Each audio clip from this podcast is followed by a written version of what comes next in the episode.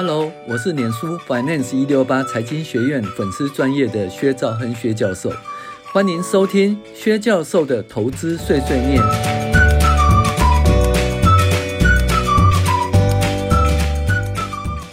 各位网友，大家好，我是薛兆亨薛教授。那现在跟大家介绍二零二二年第十周美股一周回顾哦，以经济指标分析。那美股在三月十一号，呃。S M P 五百收四千两百零四点，比起上周四千三百二十三点，跌了一百一十九点，哦，跌幅达二点七七，那是连续两周收黑呀、啊。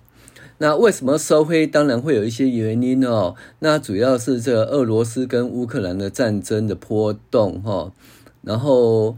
那乌克兰跟俄罗斯战争的波动，意思就是说，嗯，开始有第几轮的回合谈判呐的和谈呐，那那个诶一谈的话，就说好像有那个停火的机会，那股价就上涨了，然后谈判又失败了，它 失败股价下跌的，诶可是呢，它又可能在又在谈判呢，谈判以后股价要上涨哈，然后就这样子起起伏伏，起起伏伏了哈，然后再来就是说那个。美国跟西部西方国家对俄罗斯的经济制裁，那美国跟西方国家对俄罗斯的经济制裁，基本上呢，那个对俄罗斯的经济有很大的杀伤力。可是呢，反之呢，对美国及全世界的经济其实也是成长会有一些阻碍了哈。那这也是一个就经济来讲是一个负面的啦哈。但是毕竟就是说不用出兵，可以用经济的制裁来达到目标的话，也不失为一个呃权衡之计啊，权衡之计。那撇开战争原因不讲哈，基本上这个战争的结果哈，就会对经济有影响。那第一个主要的经济有影响呢，就是石油价格哈。那石油价格呢，上周呢，它期货曾经涨到一百四十元呢。那其实也飙到一百二十二十八元，接近一百三十元上下哈，然后一直，呃，就是一直这么高哈。那当初大家预期说，哎，石油每桶从四十块涨到八十块，涨了一百，就百分之百，好像说，哎，涨很多。那想说今年呢，不会吧？顶多八十块涨到一百块吧？那能够涨多少？没想到呢，八十块可能涨到一百四十块。搞不好会超过一百四十块以上哈，所以如果说油价持续上涨的话，那今年的那个呃消费者物价指数哈，恐怕也跌不下来了，恐怕也跌不下来哈。那所以呢，上一周的那个消费者物价指数呢，就达到七点九趴了，完全没有停止的趋势了，达到四十年来的新高了哈。那物价上扬结果哈，呃，加上由于对俄罗斯的制裁导致全世界的经济成长趋缓，那你看哦，物价上涨，经济成长趋缓，这叫什么？停滞性通膨哦，停滞性通膨哦。那再来呢？美国十年期公债殖利率又涨到百分之二以上哈。哦那基本上反映通膨的走势哈，那我们持续注意哦，殖利率的曲线哈会不会产生负斜率哈倒挂的情形？那殖利率曲线倒挂的话，基本上一个经济衰退，股市股市下滑哈，这是过去屡试不爽了哈，这个指标相当重要啊，必须要注意哈。那整个的走势都不利于全球经济及股市的走势，一个物价上涨啊，停滞性通膨啊，然后再就是。整个那个主要的国家未来经济成长趋缓哈，这几个指标看起来都对股市跟经济不不是有很正面的影响了哈。那那未来全球股市可能有两种版本哦。我说第一个呢，就是一个呃长期抗战，我要好好久好久好久好久的一个停滞性通膨哦的对股市的影响。第二个比较好一点，就是说如果说俄罗斯乌克兰呢和平了，停火了。那那油价呢就不会涨到一百二十四、一百二十、一百四十以上，然后就掉下来在八十到一百之间呢。那这种状况下呢，就是怎样？它的那个。消费者物价指数呢就不会成长那么多，那因为去年基期比较高，所以今年下半年呢，消费者物价指数会比较呃缓和，缓和化对这个联准会的压力就比较小。那联准会压力比较小，那升息哈可能会不会升那么快，或者就停止升息，那这一种状况会比较好。那这种状况下，呃，就是今年下半年状况会比较好哈。那我们讲。第一个就是一个长期的一个停滞性通膨哈，那这也是一样，起因于战争啊，就以阿战争啊，哦啊以阿战争，然 后两次石油危机了哈，那它基本上就一九八零年代哈，这个对付停滞性通膨就是升息啦，那升息呢可以控制通膨，但是会造成经济紧缩了，而且这种趋势越来越明显哈，越来越明显，那。可能会出现一九六八年到一九八二年哦，美国长期的停滞性通膨哦，那道琼股市在六百点到一千两百点呃两两百点盘整十四年了，那扣掉通膨呢，实质的投资报酬是负数了，所以也许说 在在这种状状况下哈，长期存股不见得是对的哈。那建议怎样？五线谱低买高卖哦，是不做的走势。当然呢，定期定额也可以。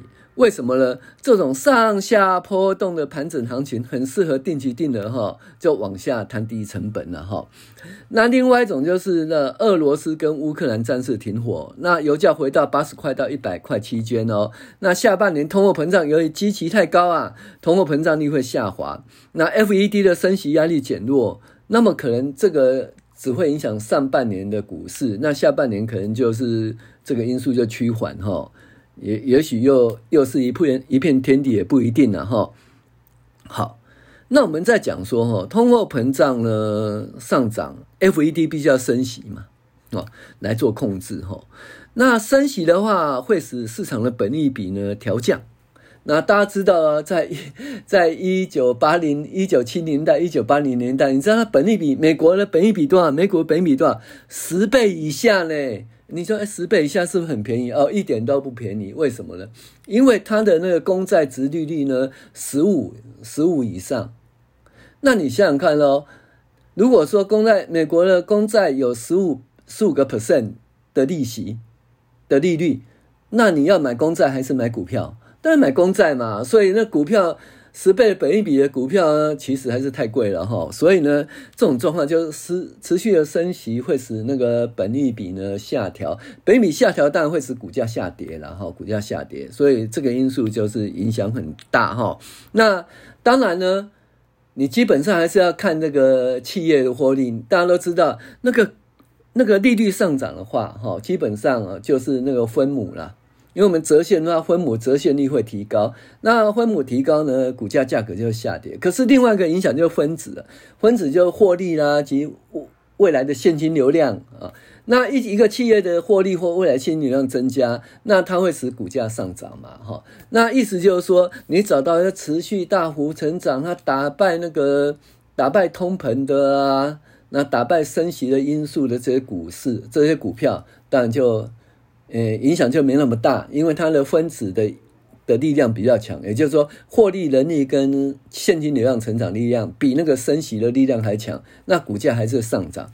可是我目前呢，就找不到这一种那个任何国家的这种趋势啦，就是说它的获利成长的趋势呢，呃，可以打败那个升息及通膨的趋势，这这种国家哦。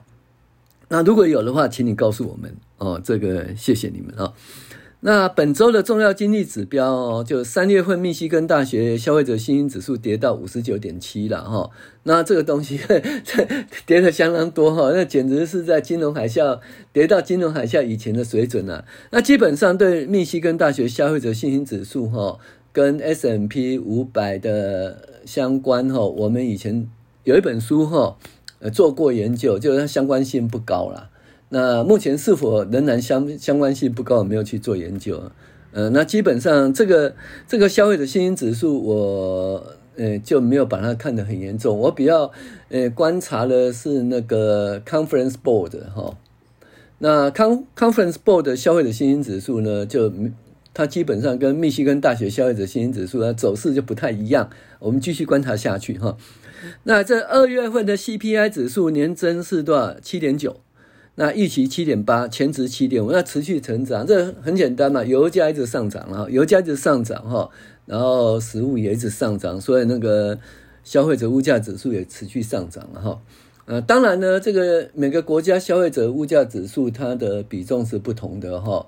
像那个比较落后的国家，它的那个食品占的比重会比较多，就食物占的比重会比较多。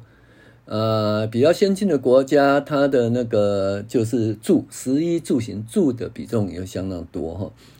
那也一样啦，就是说你刚进社会，对不对？刚进社会薪水比较少，你大部分的钱除了住就是什么，就是吃嘛。哦，所以那个卤肉饭占了很多，你就很就是很惨哈，就影响很大。可是如果你收入比较多哈，那吃再怎么涨，呃，对你影响根本不大，这一点点，你你多会吃嘛，你都会吃，你讲。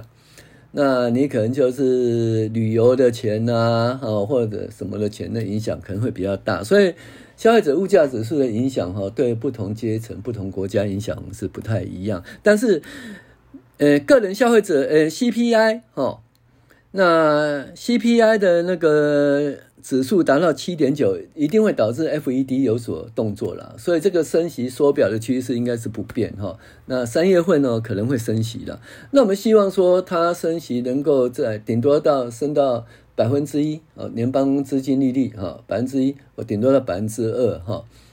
那就因为消费者物价指数这个呃不再大幅成长，就停下来。那不要到那个像说那个一九八零年代完了把那个十年期的公债殖利率啊飙到百分之十、百分之十五以上哈，那这很恐怖的一件事。我们希望是这样子，但是到底是不是这样子不知道，因为这本来预期说下半年的那个呃 CPI 啊会下跌，因为基期去年基期比较高，没有想到呢那。俄罗斯对乌克兰发动战争，那这战争会打多久？不知道哈，都不知道。所以呢，呃，目前呢，希望是还是照原来的计划走，就下半年呢，CPI 会降低，这个这个计划走了。那如果说持续再打下去，那可能会回到一九六八年到一九八二年啊，那个长期停滞性通膨哦，那是对股市影响很惨很惨哈。好。在初领失业救济呢，报二十二点七万人啊，那前值哦是二十一点六万人，那二十二点七很少啦。我已经讲过了，景气不好的话，初领失业救济都是上百万人啊，两百万人、六百万人啊，那这个三十万人以下其实都是几乎是充分就业了，所以这个这个数字就不用太太紧张。在这美国一月份的批发库存月增率中值增加零点八哈，预期是零点八，那这个东西呢，就是一个。美国的 U.S. Census Bureau，那叫做美国普查局哈，美美国普查局每个月会公布这个，那公布这个资料当然是比较旧了，但是其实也是还蛮有蛮有看头。它现在是一月份的资料嘛哈，那可以看到呢，整个那个整个零售的营收成长哈。年增率达到二十二点四，所以美国销售真的是相当不错哈。那存货也增加到那个十八点一啦。那你看哦，销货成长二十二点四，存货增加十八点一啊。那所以呢，其实存货不高，为什么？因为存货增加比销售增加还少哈。所以呢，那目前的话，存货是一点二个月，是相当低的水准。意思说，这个它的批发哈，批发月的存货其实在很低的水准哈。那未来可能会在存货，可能还会增加了哈，还会再增加。那这个销售趋势就持续看下去吧，因为这个整体的趋势其实还还不错的趋势。那基本上它有耐久材跟非耐久材啦，那像汽车业啦、家具业啦、木业啦、专业机器啦，哦，还有一些嗯矿矿业，还有电子业啦，还有就是硬体业啦，哦。机械业，那既然非耐久材，纸业啦、药业啦、还有服装业啦，哦，然后这个农产品啦、哦，化学业啦、哈，石化业啦、酒业哦，这些东西，它其实那个对各行各业的讲的都还相当的详细，它的营收啦、它的存货，还有它的呃存货哦销售比哦，都是一个很重要因素。大家有兴趣呢，再去看一下那个。美国 U.S. 呃 Census Bureau 哈，呃联邦普查局，联邦商应该普查局吧哈，它的那个每个月的公布哈，其实对美国的这个各行各业影响啊，就会知道。那对各行各业影响知道，那其你就可以在美美国买这些股票，或者是说台湾跟这些相关的哈。的外销类股哈，可以去注意它哦。以上呢哦，就是本周的美美股经济指标的一个介绍哈。那基本上其实整个大环境对股市都不是很好啦哈，对股市都不是很好。但是呢，股市跌下来跌了十趴，跌了二十趴，说真的还是得进去买嘛哈，就是分批进场，分批进场哈。那依照金字塔投资法哈，这基本上就跌越多买越多了啊！不要一次 all in 了，all in 的话，你如果说连续十四年的一个大空头，那你会很惨哈，会很惨。啊，五线谱在那个一九六八年到一九八二年，它那个整个长期的一个盘整的趋势很好用啊，低买高卖，低买高卖，低买高卖，很好用哈。如果是真的是这种走势的话哈，那大家注意五线谱的状况。那到时候如果想要知道五线谱的，详情可以订阅我们的 DP 了哈，我们 DP 每个月或或每天都会五线谱的一个符合五线谱标的都会跟大家做一个建议。好，以上跟大家介绍本周的一个呃股市走势跟经济指标的分析，我是薛兆亨薛教授哦，谢谢你的收听。